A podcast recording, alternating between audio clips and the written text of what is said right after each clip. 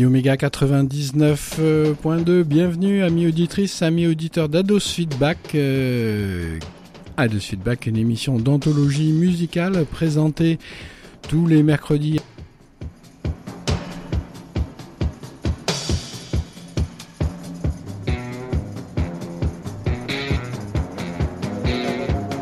Les sept années s'entament sous des allures un petit peu différentes de, des émissions précédentes. Avec euh, donc euh, aujourd'hui le début d'une anthologie d'un groupe qui n'est pas très connu et pourtant. Mais pourtant, je n'aime que toi.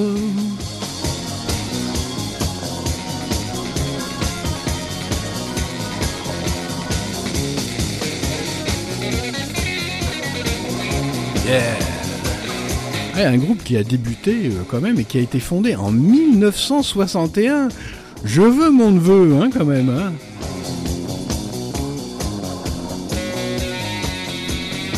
C'est pas rien parce que euh, ils ont quand même euh, battu les Beatles, les Rolling Stones en chronologie, hein, puisqu'ils ont commencé en 1961.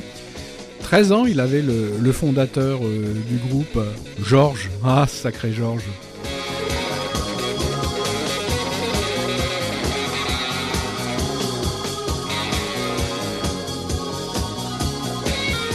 Ah, puis on, va aller dans un pays un petit peu différent, un petit pays, euh, certes, qui n'a pas donné beaucoup, beaucoup euh, de groupes de rock, mais celui-là en fait partie et euh, depuis longtemps.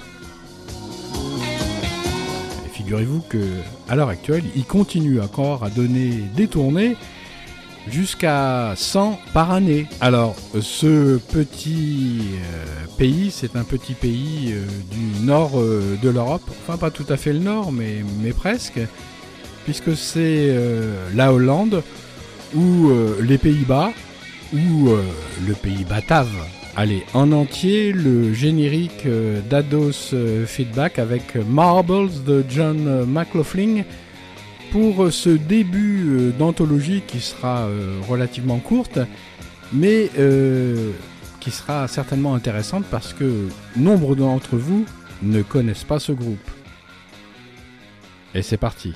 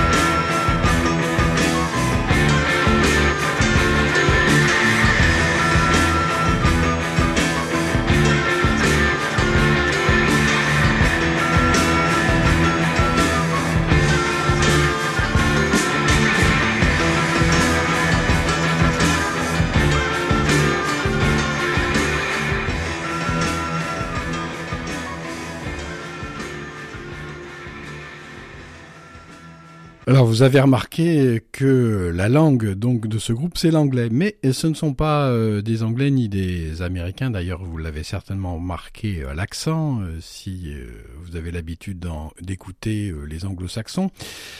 c'est un groupe donc néerlandais qui a été fondé en 1961, donc très très jeune par, euh, eh bien, comme d'habitude, par quelques musiciens, euh, dont euh, le fondateur Georges euh, Hans, donc au chant et à la guitare. Et puis il y a aussi un deuxième, c'est Rinus Gertsen, donc avec des noms à consonance évidemment un petit peu néerlandaise, et c'est tout à fait normal puisqu'ils le sont. Donc il faut pas oublier que euh, le rock et puis euh, la musique euh, à cette époque s'est développée dans toute l'Europe et que si l'invasion a été principalement britannique avec ce groupe monumental des Beatles, et puis ensuite, quelques années, oh, pas, longtemps après, hein, deux ans après, des Rolling Stones et puis des tas d'autres, ce qu'on a appelé la British Invasion sur le continent euh, européen. Il y a eu d'autres groupes donc et qui sont passés euh, un peu à, l'étouffoir comme par exemple euh, celui dont vous allez écouter l'anthologie que pour ma part je trouve très très bon, qui s'appelle Golden Earring. Ça fait longtemps que ça trottait dans ma tête d'animateur radio de vous présenter Golden Earring. Pourquoi? Parce que c'est un petit peu euh, affectif euh, en moi. C'est vrai que ce sont pas des instrumentistes euh, géniaux, mais ils ont des coups de génie de temps en temps. Et c'est ça qui, fait le, leur charme. Et ça me rappelle une histoire, cette histoire. Golden in Ring, ça veut tout simplement dire, bah, c'est les boucles d'oreilles en or. Golden, c'est doré ou, en or, alors c'est plutôt doré. Et earrings, euh, c'est euh, les boucles d'oreilles. Au départ, le groupe s'appelait Golden Earrings avec un S, donc c'est-à-dire qu'il y avait une paire de boucles d'oreilles et après ça a été Golden Earring, donc l'anneau euh, percé certainement qui perce, qui perce l'oreille. À propos, tiens, oh mais c'est complètement barbare, ce, truc de percer les oreilles à, des bébés, euh, comment le plus jeune possible, ou même comment à, de jeunes euh, enfants, parce que euh, parce que c'est beau, parce que comment ça plaît aux parents ou n'importe quoi. Mais attendez donc un petit peu que ça soit l'enfant lui-même qui vous demande de qu'on lui perce l'oreille et ne faites pas ça pour votre propre plaisir. Vous imaginez un petit peu euh, ce que c'est que tout d'un coup de sentir une pince comme ça et puis quelque chose vous percer euh, le lobe de l'oreille quand vous avez quelques mois ou quand vous avez même quelques années, la terreur euh, que ça que ça offre donc à la vue des jeunes enfants. Bon, bon, c'est vrai que comment une fois que c'est passé, c'est passé. Mais quand même, au départ, il y a, y a l'attente, il y a la préparation, puis il y a l'arrivée, on voit arriver euh, Maintenant, c'est un pistolet euh, à air comprimé et, puis qui met directement une petite prothèse dorée. Mais avant, c'était un n'importe-pièce, quoi, carrément, qui perçait. c'est un petit peu barbare quand même hein, pour un bébé qui, tout d'un coup, sent cette piqûre. C'est un peu comme la piqûre au talon pour euh, les, les enfants, euh, par exemple, prématurés, on, leur fait la piqûre euh, au niveau du talon. Mais c'est que ça fait très très mal, ces histoires-là. Golden Earrings, donc, a perdu son S, mais a continué sa carrière jusqu'à présent avec une quantité d'albums faramineux. Et vous êtes en train de nous dire, mais qui c'est? Qui c'est? Qui c'est ce groupe? Bien sûr.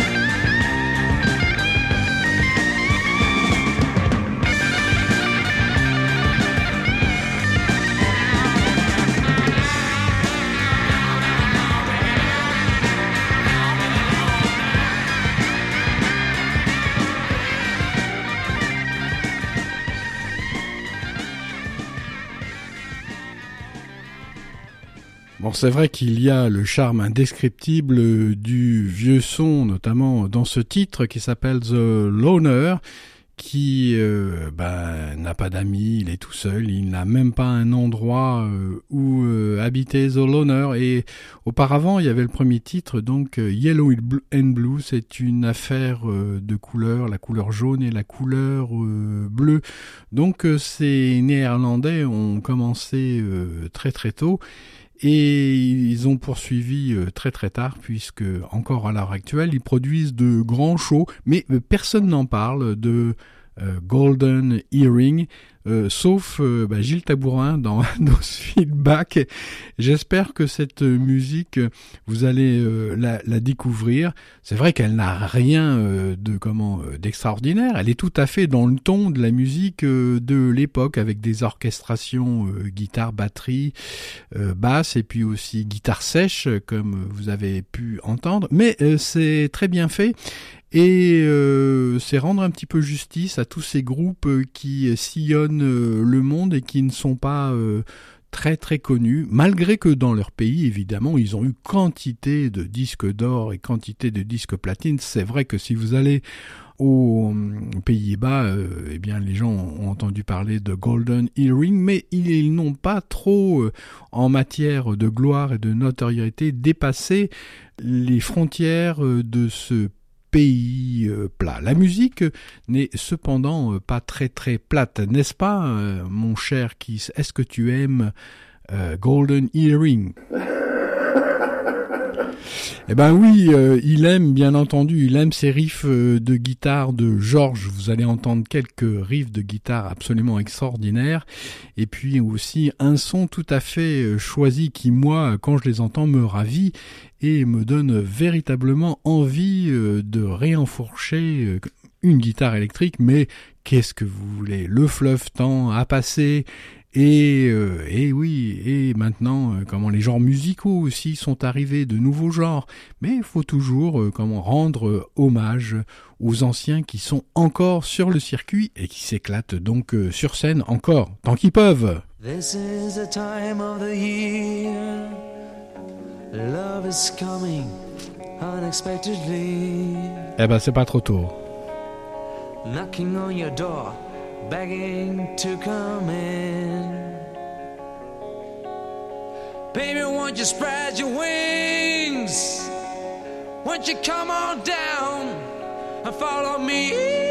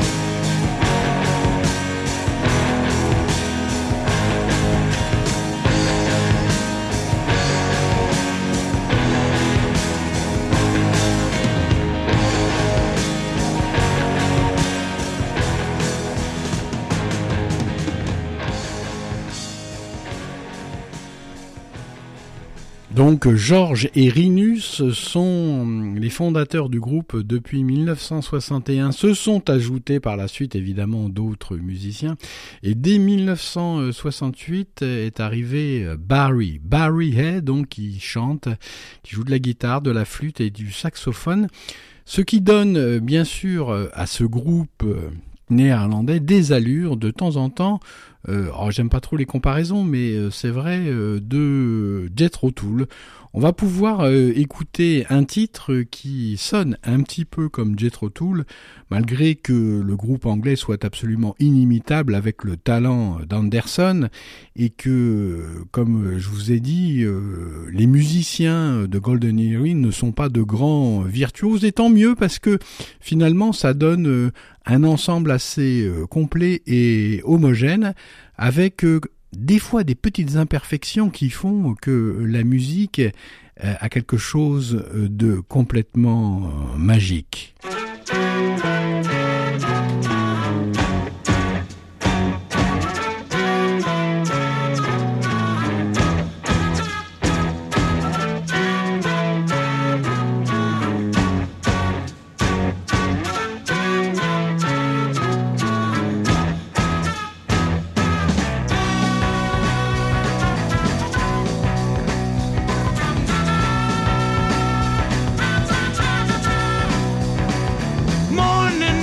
shine.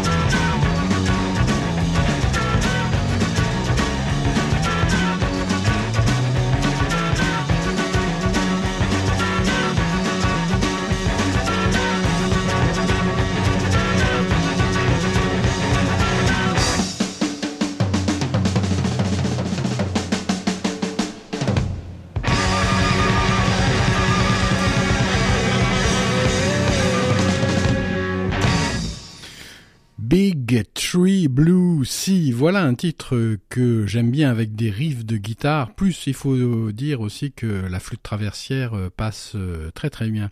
Bah, il en joue euh, pas si mal que ça. Barry, bien sûr, il n'est pas au niveau euh, d'Anderson, de Jethro Tull, mais quand même, de toute façon, comment les comparaisons, c'est complètement idiot d'en faire. Hein, et voilà, le mérite, c'est aussi justement de former un groupe avec des individualités, mais que le groupe soit homogène. C'est un peu comme une équipe de foot finalement. Si vous mettez une dizaine de stars ensemble, elles vont jouer pitoyablement parce que leurs égaux vont peut-être se battre euh, entre eux, alors que si vous mettez euh, des gens euh, d'un talent relativement moyen, l'homogénéité de l'équipe va faire justement sa force et ils combattront, ou plutôt ils joueront, pourquoi employer ce terme de combattre, mais plutôt de jouer, ils joueront comme un seul homme ou comme une seule femme. The Wall of Dolls, c'est le prochain titre de Golden Earring avec euh, le vieux son, vous écoutez Ados euh, Feedback pour une des premières émissions de l'année 2015. Euh, on est parti sur une anthologie donc en mode boucle d'oreille en or. Pourquoi pas une créole? Pourquoi pas, oui. Hein?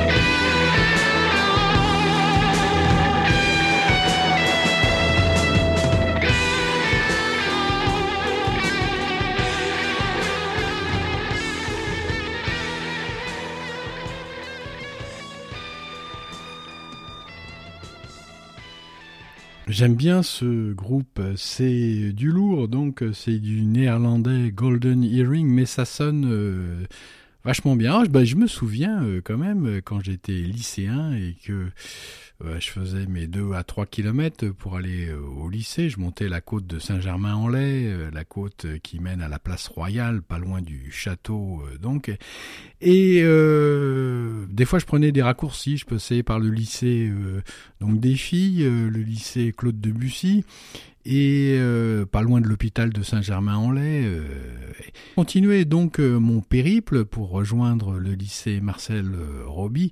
Et j'entendais des mélodies dans ma tête. Et, et, dans ma tête il y avait une mélodie de Golden Earring justement un 45 tours à l'époque.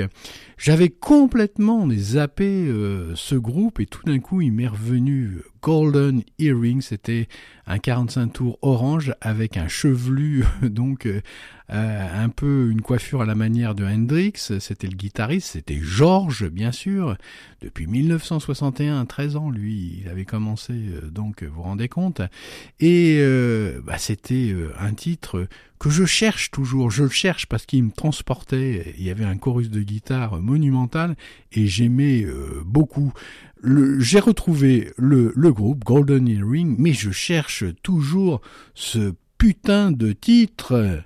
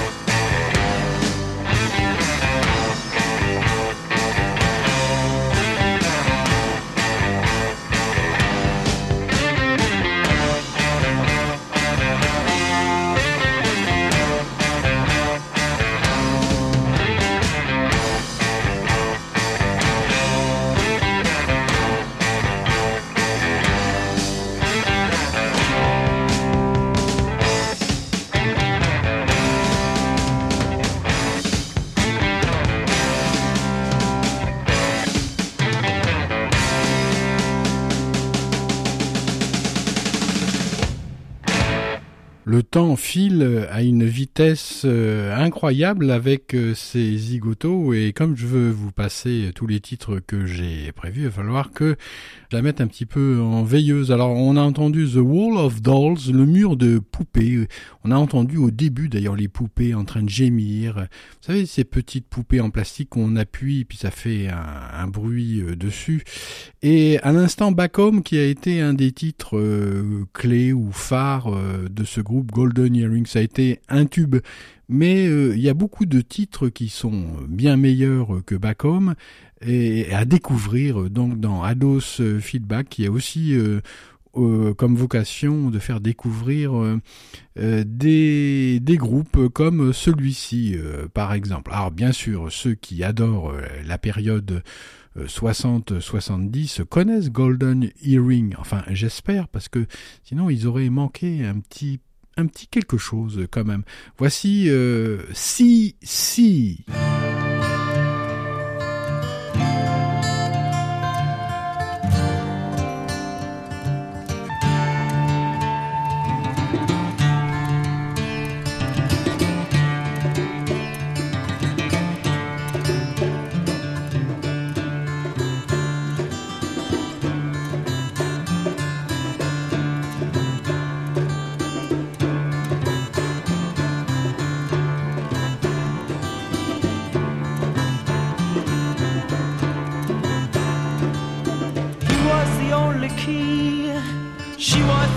door.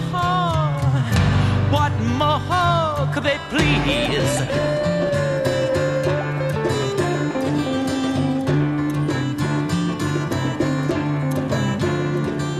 Her eyes are ponds of blue, his wishes all came true. What was there to lose in the midnight?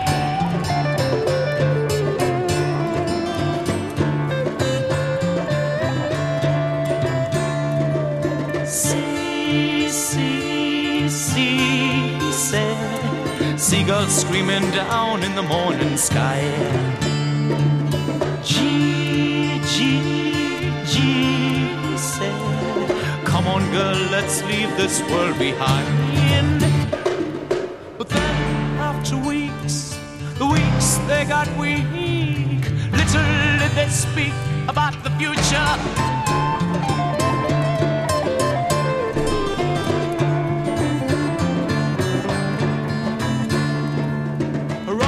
to a blue, but thoughts soon.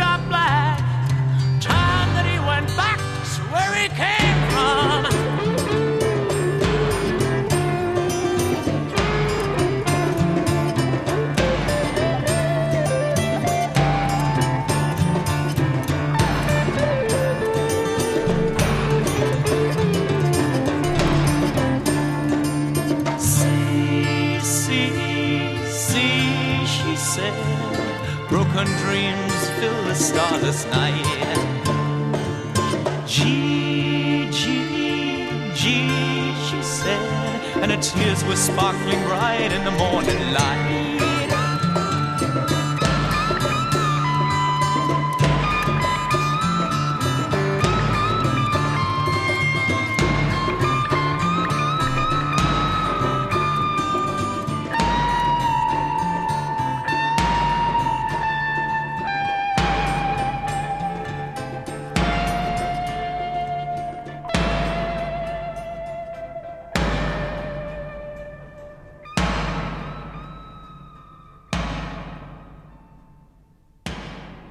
Alors, euh, présentation des musiciens après ces salves, ces salves de canon, euh, justement, euh, marquées par la batterie de Robert. Oui, c'est Robert Yann Stips, Skips, donc qui... Ah non, ça c'est les claviers, c'est César qui est à la batterie. Ils ont des drôles de, prénoms. Les, les, Hollandais, hein, les Néerlandais, hein, parce qu'il y a Rinus, il y a César, Robert, Barry et puis euh, Georges également. Bah ça, Georges, on connaît bien euh, nous hein, euh, en France. Alors César, ça doit être difficile à porter quand même comme prénom. Oui, je disais donc après ces salves de canon, c'est vrai que la musique la British Invasion, les Anglais ont été tout le temps de terribles navigateurs qui ont sillonné tous les océans et toutes les mers du globe et puis qui ont fait beaucoup de conquêtes. Euh, c'est pour ça comme ça que le Commonwealth s'est créé. Nous, euh, Français également, nous avons été de bons euh, navigateurs, un petit niveau en dessous. C'est pour ça que nous avons eu aussi un, énorme territoire d'outre-mer. Les Hollandais, ne les oublions pas, donc ils sont présents. Donc la musique rock euh, s'exporte à travers euh, tout le globe, et puis aussi euh, les Portugais, qui ont été des navigateurs très émérites, et tout ce petit monde s'est affectueusement chauffé au son des boulets et des frégates. et des galions, et il reste encore quelques trésors à découvrir dans le fond des océans. Or c'est génial. Et dans le fond des océans, vous, savez ce qu'il y a? Bah, Finalement, il y a la Terre. Hein. oui, il y a la Terre dans le fond des océans. C'est c'est ça qui est comment encore incroyable. Elle est là. On, a fait une émission il n'y a pas si longtemps que ça finalement euh, sur euh, magma. Eh bien, à l'intérieur de la Terre, il est chaud euh, du magma. Au-dessus, c'est vrai qu'il y a l'eau, mais à l'intérieur, c'est chaud, c'est chaud. Oh là là, c'est même tout à fait brûlant et volcanique. donc la suite de ce groupe Golden Earring avec I'm going to send my pigeon to the sky. C'est très poétique. La poésie a tendance un petit peu à se perdre. Il faut la retrouver pour euh, passer le stade de la métaphysique des sphères avec euh, euh, je vais bientôt envoyer mes pigeons dans le ciel. C'est-à-dire que eh bien, ce sont des messages et des pensées qui sont envoyés à l'univers tout entier.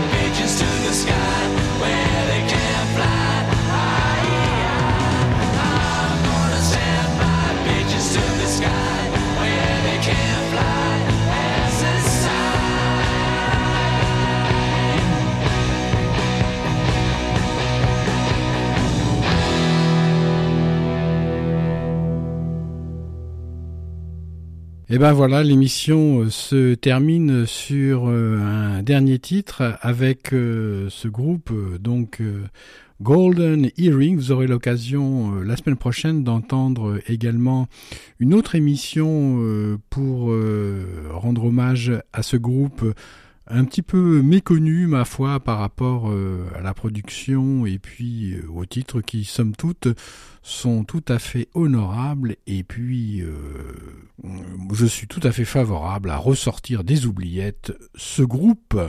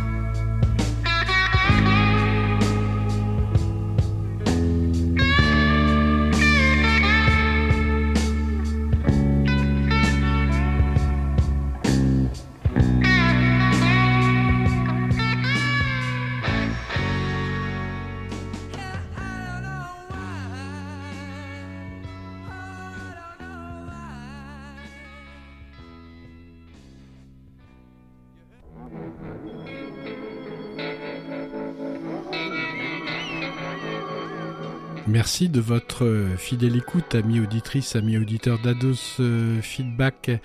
Je vous souhaite euh, donc de passer un bon milieu de semaine, puisque nous sommes mercredi, Mittwoch. Ah, je sais pas comment ça se dit, mercredi en, néerlandais. Oh, certainement je l'apprendrai d'ici là. Passez donc, portez-vous bien, et puis à la semaine prochaine pour une deuxième émission consacrée à Golden Earring, les anneaux d'or.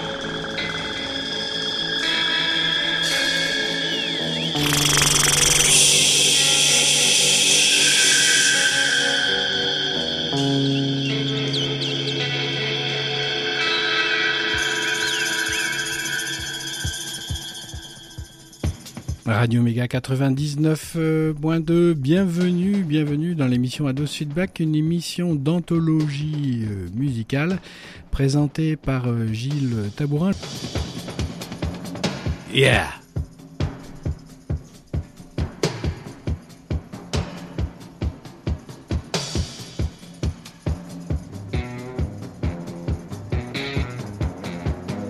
C'est la deuxième émission consacrée donc à l'anthologie d'un groupe qui n'est pas connu, dont vous avez fait connaissance la semaine dernière.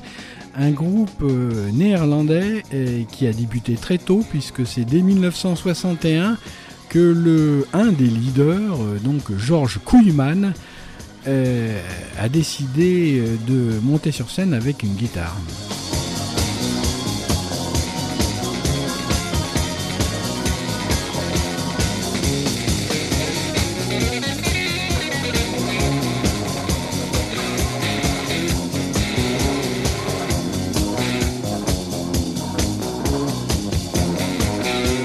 Fait, vous savez, il n'y a pas grand-chose à dire. Hein. euh, Ils sont pas très connus, euh, donc finalement, euh, il n'y a que ceux qui les écoutaient dans les années 60-70.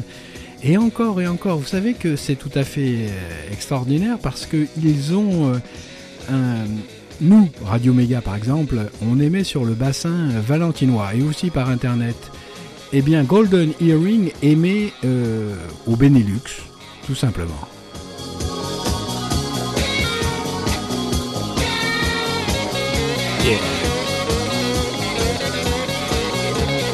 Alors Pays-Bas, Belgique, Luxembourg, des incursions en Suisse, et puis euh, de temps en temps aussi en Allemagne. Voilà le cercle restreint donc de Golden Earring qui continue encore à l'actuel à faire une centaine de concerts par an.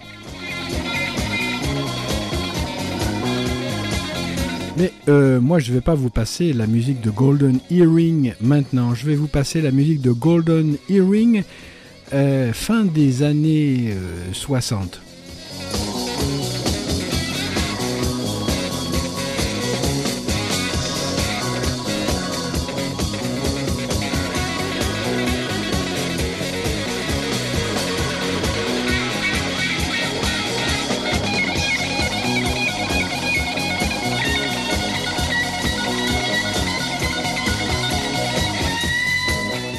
Alors Georges Kouyman et Rinus Gerritsen, les deux fondateurs, ne m'en voudront pas, certes.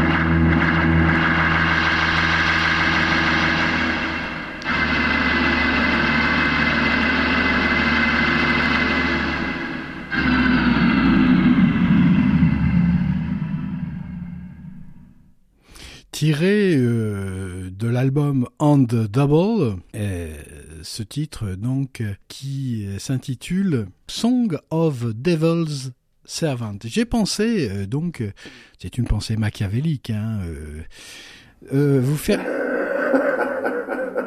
Bah, Richard est à l'écoute de cette émission, évidemment, depuis euh, le début. hein. Donc j'ai pensé, euh, puisque c'est un groupe euh, néerlandais et que somme toute il n'y a pas grand-chose à dire, et que je suis relativement plat comme ce beau pays des Pays-Bas pour l'instant, donc j'ai pensé vous narrer une histoire d'une néerlandaise célèbre qui s'appelle Mata Hari et qui sera ponctuée donc de la musique de Golden Earring, euh, l'anneau d'or percé donc aux oreilles, euh, qui mieux que les espions ont les oreilles qui traînent. La vue aussi, mais peut-être que c'est pareil. Margaretha Gertruida Zell est née à Leuwarden, aux Pays-Bas, le 7 août 1876, deuxième des quatre enfants d'Adam Zell et d'Antje van der Meulen. Au début, la légende de Matahari était surtout le fait de Margaretha elle-même, de la même façon qu'un acteur s'approprie un rôle. Matahari devint l'alter ego de Margaretha et celle-ci déforma la vérité sur son passé de façon à servir sa légende. Les histoires de la faillite de son père, de la mort de sa mère, des années d'une adolescence pauvre et malheureuse, de l'échec de son mariage violent et de la perte de son fils ne furent jamais mentionnées.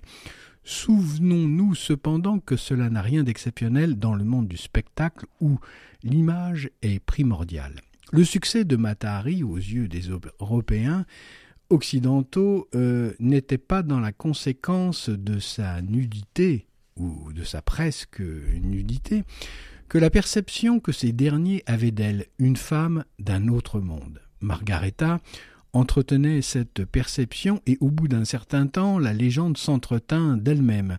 Matahari prétendait qu'elle était née en Inde d'une famille de haut rang, euh, ce que ses cheveux, ses yeux et son teint permettaient de corroborer. Elle donnait des détails supplémentaires en, en précisant que sa mère était danseuse dans un temple et qu'elle était morte en lui donnant le jour. Ainsi, elle aurait été élevée dans le temple hindou du dieu Shiva et aurait sacrifié à son service.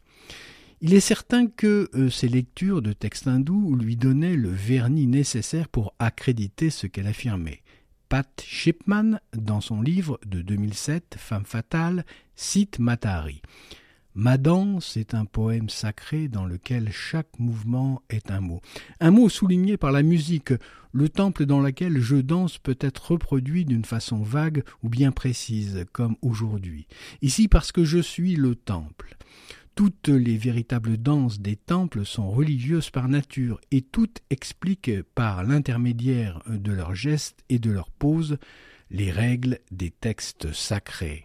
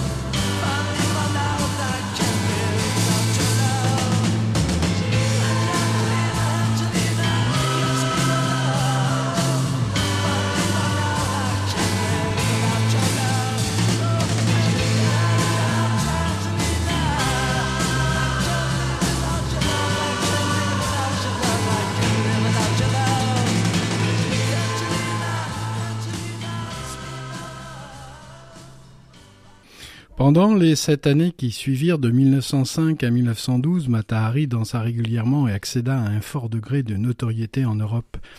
En 1912, elle avait presque 40 ans et son corps commençait à afficher les marques de son âge. Ce fut à peu près le moment où elle débuta sa carrière de courtisane, ou du moins de facilitatrice de distraction pour les hommes. Sa beauté et sa renommée de danse sensuelle étaient désormais bien établies, mais Margaretha, perspicace, avait déjà vécu plusieurs vies avant de se lancer dans euh, la carrière de danseuse à un âge tardif, presque 30 ans, et elle savait que cela ne pourrait pas durer toujours. Margaretha était devenue la maîtresse du millionnaire Émile Étienne Guimet, le lyonnais qui avait fondé le musée Guimet où elle avait fait ses débuts.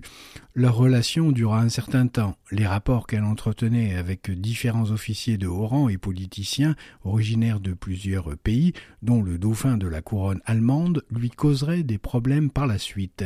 Mais pour l'instant, il finançait son train de vie luxueux. Bien sûr, d'autres courtisanes menait le même genre de vie à Paris, mais lorsque la Première Guerre mondiale éclata en 1914, ses contacts avec les services de renseignement français allaient servir de toile de fond à sa chute. À peine deux mois après le début de la guerre, euh, le 23 mai 1914, Mata Hari se produisit dans un music hall en Allemagne. Certains dans le public se plaignirent de l'indécence de sa prestation. On envoya un policier allemand, Griebel, pour en juger, mais il tomba amoureux d'elle et s'arrangea pour la sortir de ce mauvais pas. C'est ici que l'histoire s'embrouille. Il y a deux écoles de pensée en ce qui concerne Mata Hari.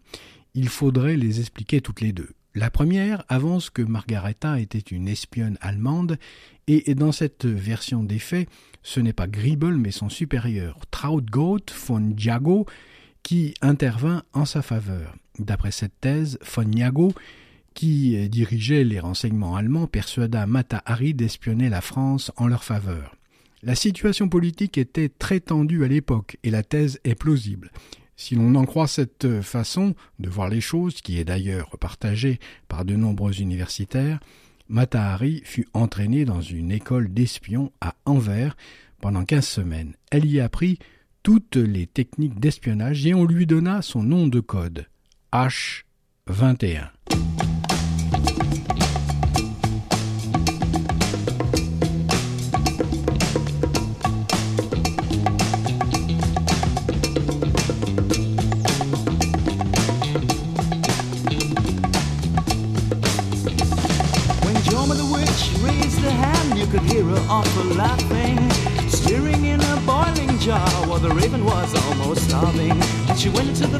She went into the marsh with a satchel on her back.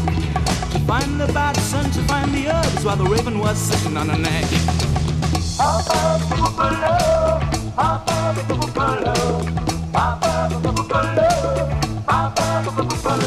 Satisfied, but in her mind she was scheming about the best trick ever done by a witch, and it was steaming.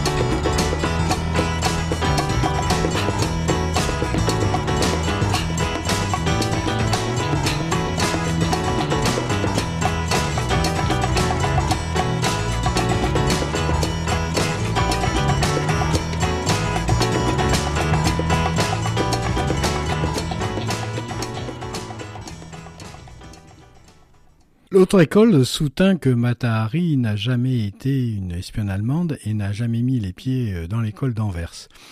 Elle-même a d'ailleurs toujours nié y être allée. Ce qui est certain, c'est qu'elle quitta l'Allemagne le 6 août 1914, deux jours après le début des hostilités. Elle racontera plus tard euh, que son départ précipité était dû à la suspicion des autorités allemandes envers des étrangers. Comme elle avait vécu en France pendant des années, on considérait qu'elle était française, et la France était désormais l'ennemi juré de l'Allemagne. Elle se rendit en Suisse, puis retourna en Allemagne à cause d'un problème de papier. Elle alla ensuite à Amsterdam, et dans les mois qui suivirent, firent de fréquents allers-retours entre cette ville et Paris. Pendant la Première Guerre mondiale, les Pays-Bas restèrent neutres, ce qui facilita ses déplacements étant donné qu'elle détenait un passeport hollandais. C'est à Paris que Mata Hari rencontra l'homme dont on pense généralement qu'il fut l'amour de sa vie, Vladimir Maslov, un soldat russe de 21 ans, alors euh, qu'elle en avait presque 40. Mais les attentions que déployait pour elle ce beau jeune homme euh, la flattaient, et il n'est pas impossible que dans son inconscient il soit venu se substituer à son fils décédé. Pour Maslov, elle était une femme euh, célèbre et très désirable, courtisée par beaucoup d'hommes.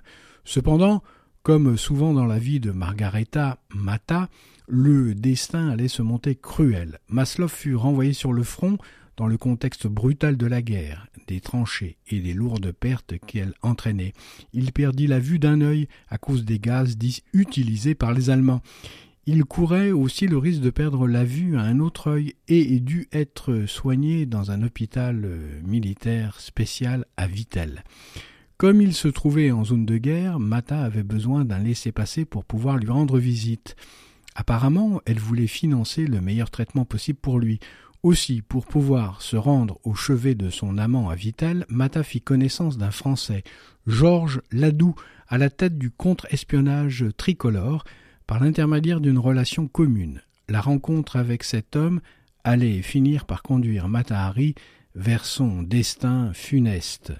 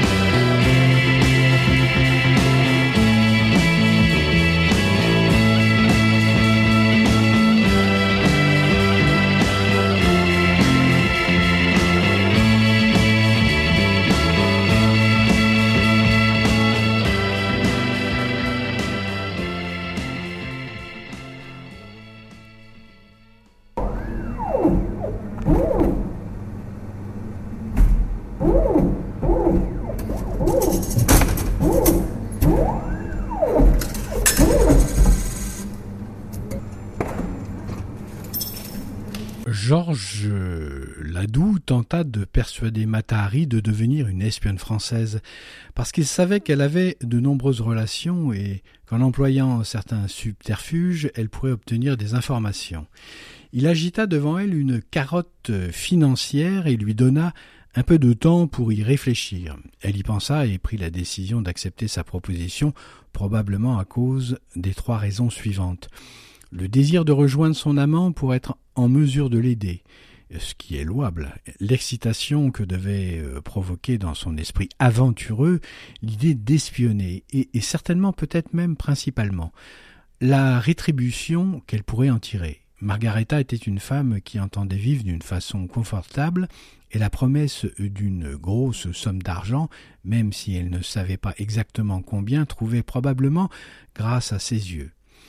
La somme proposée ainsi que beaucoup d'autres informations concernant cette affaire ne seront connues que lorsque le gouvernement français ouvrira ses archives en 2017, cent ans après les fêtes, si euh, tant est qu'elles s'y trouvent encore. D'ailleurs, à ce propos, euh, donc puisque nous sommes en 2015 et que en 2014 il y a eu euh, la commémoration du, centenaire euh, de la guerre de 14-18, n'aurait-il pas mieux valu de commémorer en 2018 la fin de cette guerre? À l'époque, il était peu fréquent de faire appel à une femme pour espionner, et c'est l'une des raisons pour lesquelles Matahari a acquis un statut aussi singulier aux yeux de la société. Par le passé, certaines espionnes avaient déjà joué un rôle mineur, mais le recrutement euh, actif d'une femme par un service de renseignement était alors une chose très nouvelle. Ce n'est que plus tard, au cours du XXe siècle, que les services de renseignement se sont rendus compte à quel point les femmes pouvaient être utiles. Pendant la Première Guerre mondiale, la plupart des hommes étaient loin d'imaginer qu'une femme pouvait être un agent. En général, on recrutait les espions parmi les militaires et c'était donc des hommes. Il arrivait aussi qu'on enrôle quelqu'un par le biais de ses relations familiales, mais Matahari n'en avait pas. L'attitude envers les femmes était à l'époque assez paternaliste et on considérait qu'elles étaient trop gentilles et trop simples d'esprit pour pouvoir espionner un préjugé qui allait se révéler très utile pour les espionnes à venir. L'une d'entre elles, une soviétique qui opérait en Grande-Bretagne pendant la Seconde Guerre mondiale, racontera par la suite que sa meilleure couverture consistait à aller pendre le linge de son jeune fils dans le jardin.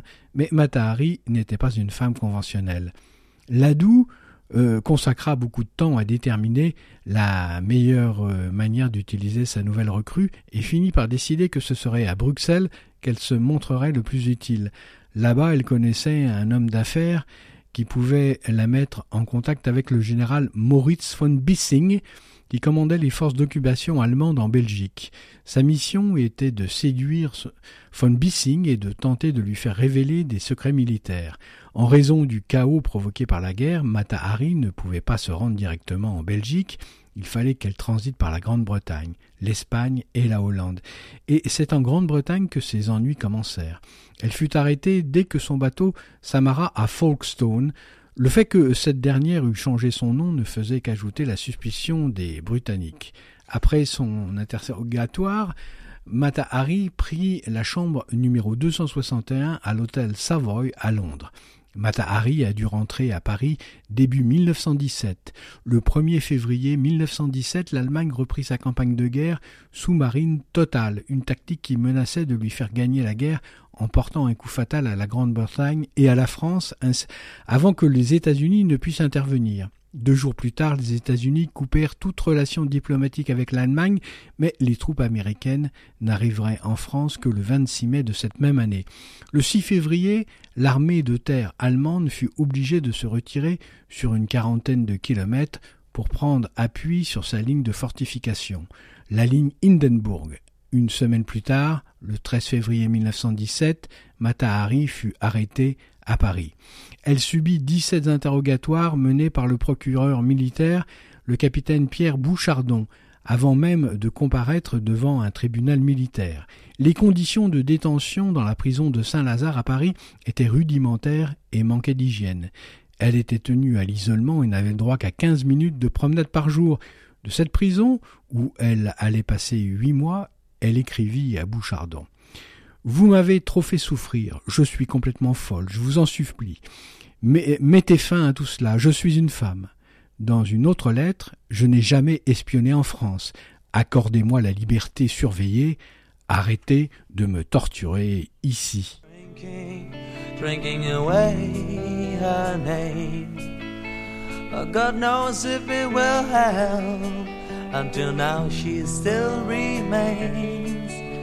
And every glass and every hour, deeper I will sink. So wondering if it will help. Come, buddy, buy me a drink. Think about my baby.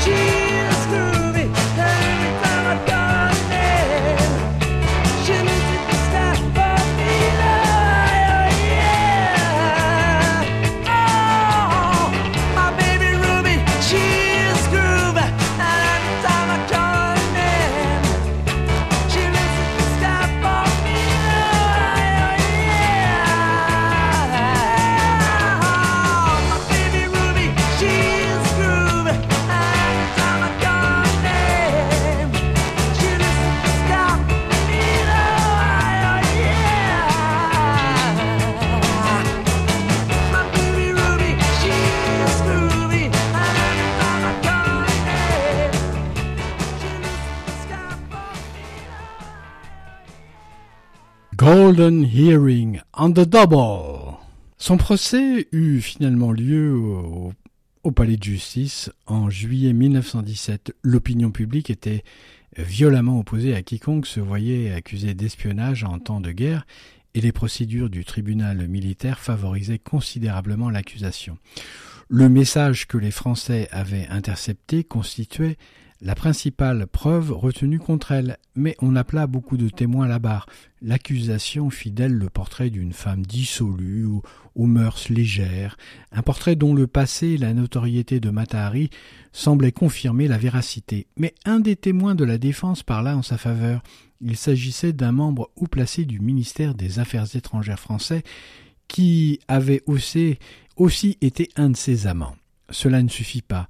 Matahari fut reconnu coupable et condamné à payer les frais de justice. Puis on lui délivrera sa sentence. Le Conseil condamne à l'unanimité la personne euh, surnommée Zell, Marguerite Gertrude Sick, à la peine de mort. Harry fut choqué par euh, le verdict, qui était pourtant presque inévitable pour quelqu'un reconnu coupable d'espionnage en temps de guerre. Beaucoup de soldats avaient été fusillés pour lâcheté ou désertion. Dans le dossier de Matahari au M15, une lettre permet de comprendre la façon de penser de Ladou.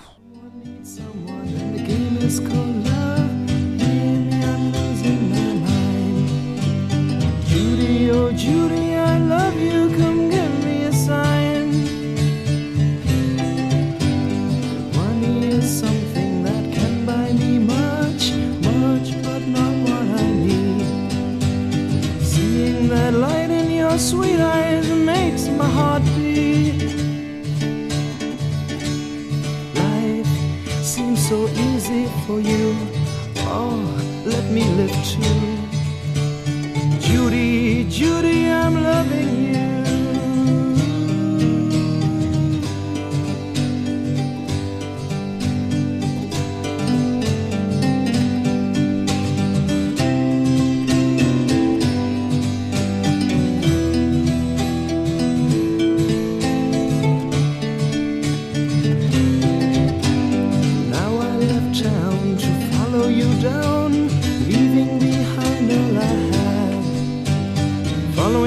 Light in your sweet eyes is driving me mad.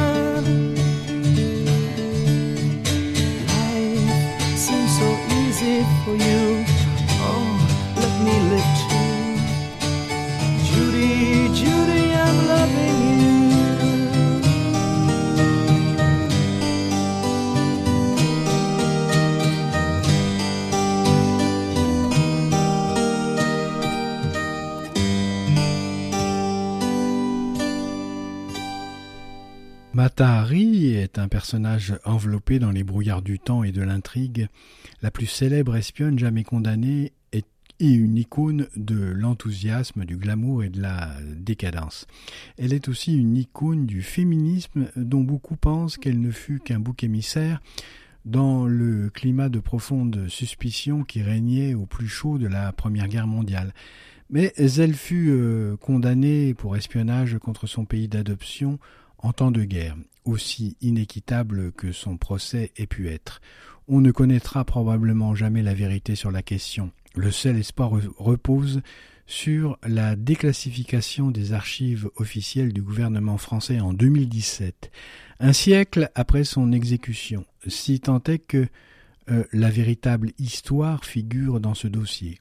Les biographes et les historiens se sont penchés sur sa vie pendant des décennies, et comme nous l'avons vu, il y a deux écoles de pensée, agent double, coupable ou bouc émissaire au service de la duplicité des forces euh, politiques.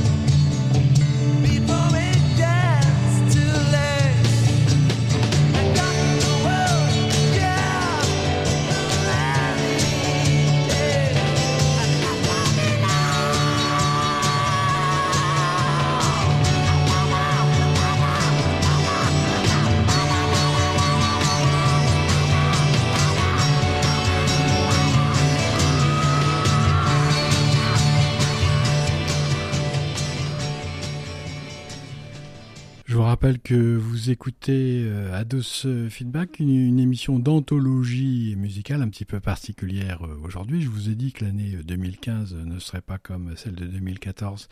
J'en profite euh, donc, euh, c'est l'anthologie euh, de euh, Golden Earring que personne euh, ne connaît euh, en France ou très très peu pour euh, aussi parler un petit peu euh, donc euh, de Matahari euh, puisqu'ils sont du même pays que beaucoup de monde euh, connaît par exemple. Matahari euh, donc vécu une vie tumultueuse, éphémère et marquée par l'opportunisme. Ses premières années sous l'égide d'un père qui la dorlotait avec un futur tout tracé du point de vue social s'achevèrent subitement avec la faillite de son père et la mort prématurée de sa mère. Réduite à une quasi-pauvreté et ne dépendant plus pour survivre que de la charité de parents plus éloignés, elle fut mise à mal par son mariage avec un homme abusif, par la mort tragique de son fils et le départ de sa fille. Elle n'avait d'autre choix que celui de s'endurcir pour survivre. Son esprit indépendant, imaginatif et déterminé, encore présent au moment de sa mort, euh, comme nous le démontre son refus de se laisser bander les yeux, était tout ce qu'elle avait pour s'en sortir. Alors, Margaretha Zell, le caméléon, devint la mystique Matahari, l'une des créations les plus célèbres et les plus ingénieuses du XXe siècle. Il ne fait pas de doute qu'elle était opportuniste et qu'elle pouvait se montrer impitoyable pour obtenir ce qu'elle désirait. Elle se fabriqua une image qui fonctionnait et qui lui permettait d'atteindre le niveau de vie luxueux qu'elle désirait tant. Mais lorsqu'elle eut euh, maille à partir avec les services de renseignement français, on peut considérer qu'elle se trouvait dans des eaux trop profondes pour elle, une simple courtisane qui, cette fois-ci, courtisait un danger bien réel. Elle admit avoir passé des renseignements obsolètes et inutiles à Kahl, le major allemand, ce qui a euh, sans aucun doute contribué à la faire condamner. La politique est certainement le milieu le plus implacable qui soit, particulièrement au milieu d'une guerre longue et amère, et elle fit le pas de trop dans cette euh, direction.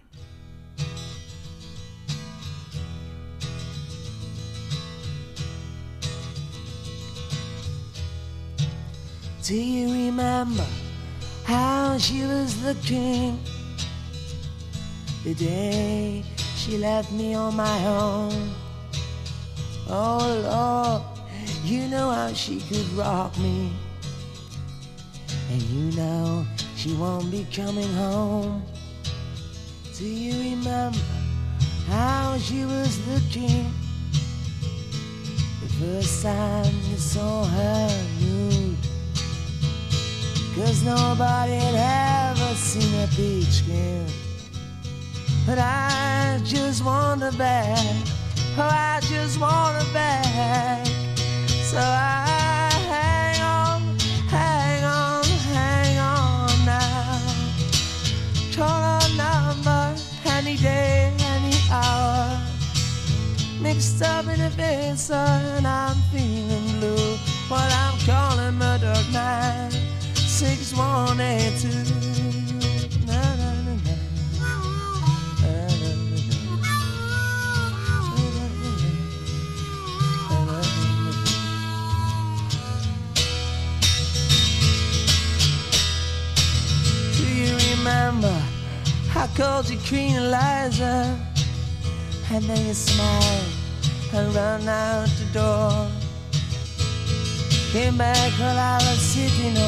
sofa and gave me the things what I was longing for.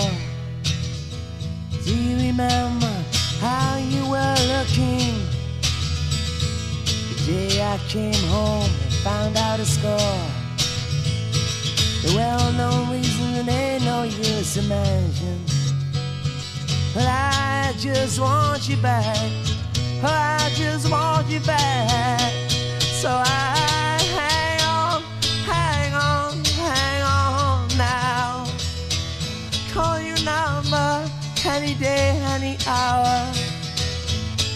Mixed up in the face and I'm feeling blue. But I'm calling Murdoch 9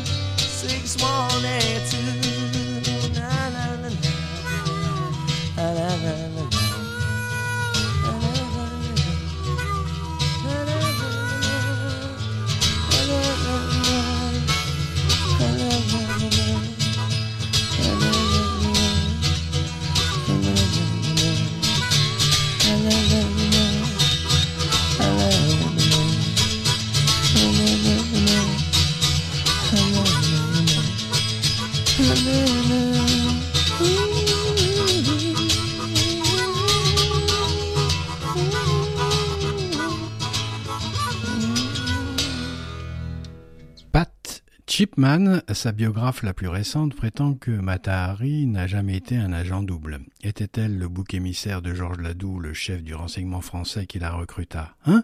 Je vous pose la question. Aussi incroyable et incriminant que cela puisse paraître, Ladoux fut lui-même arrêté sous l'accusation d'agent double.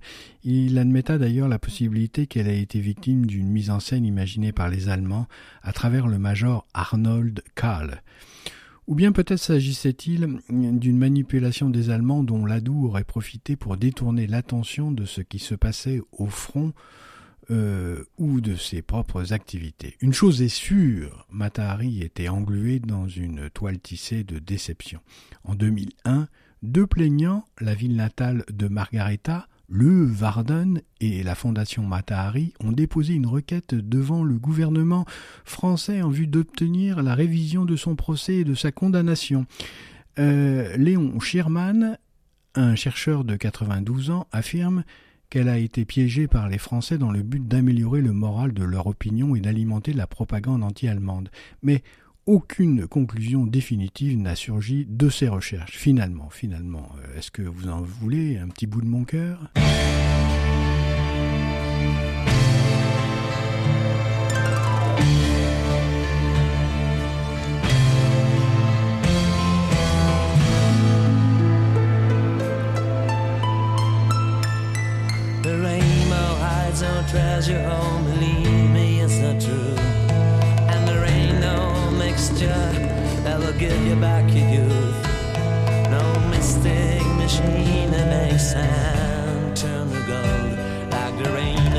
magic word I thought you by.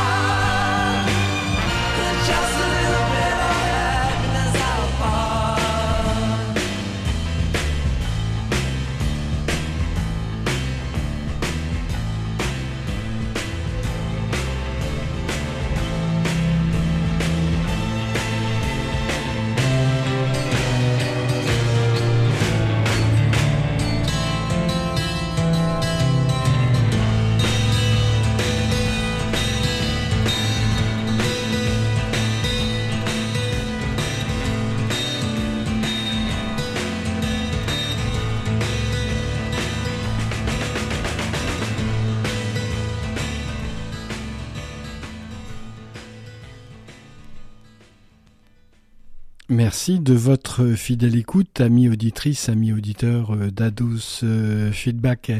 Je vous retrouve la semaine prochaine pour la troisième et puis dernière émission consacrée à Golden Earring, un groupe euh, trop méconnu que vous avez appris durant et que vous allez apprendre durant ces trois émissions à connaître un petit peu mieux. On the double!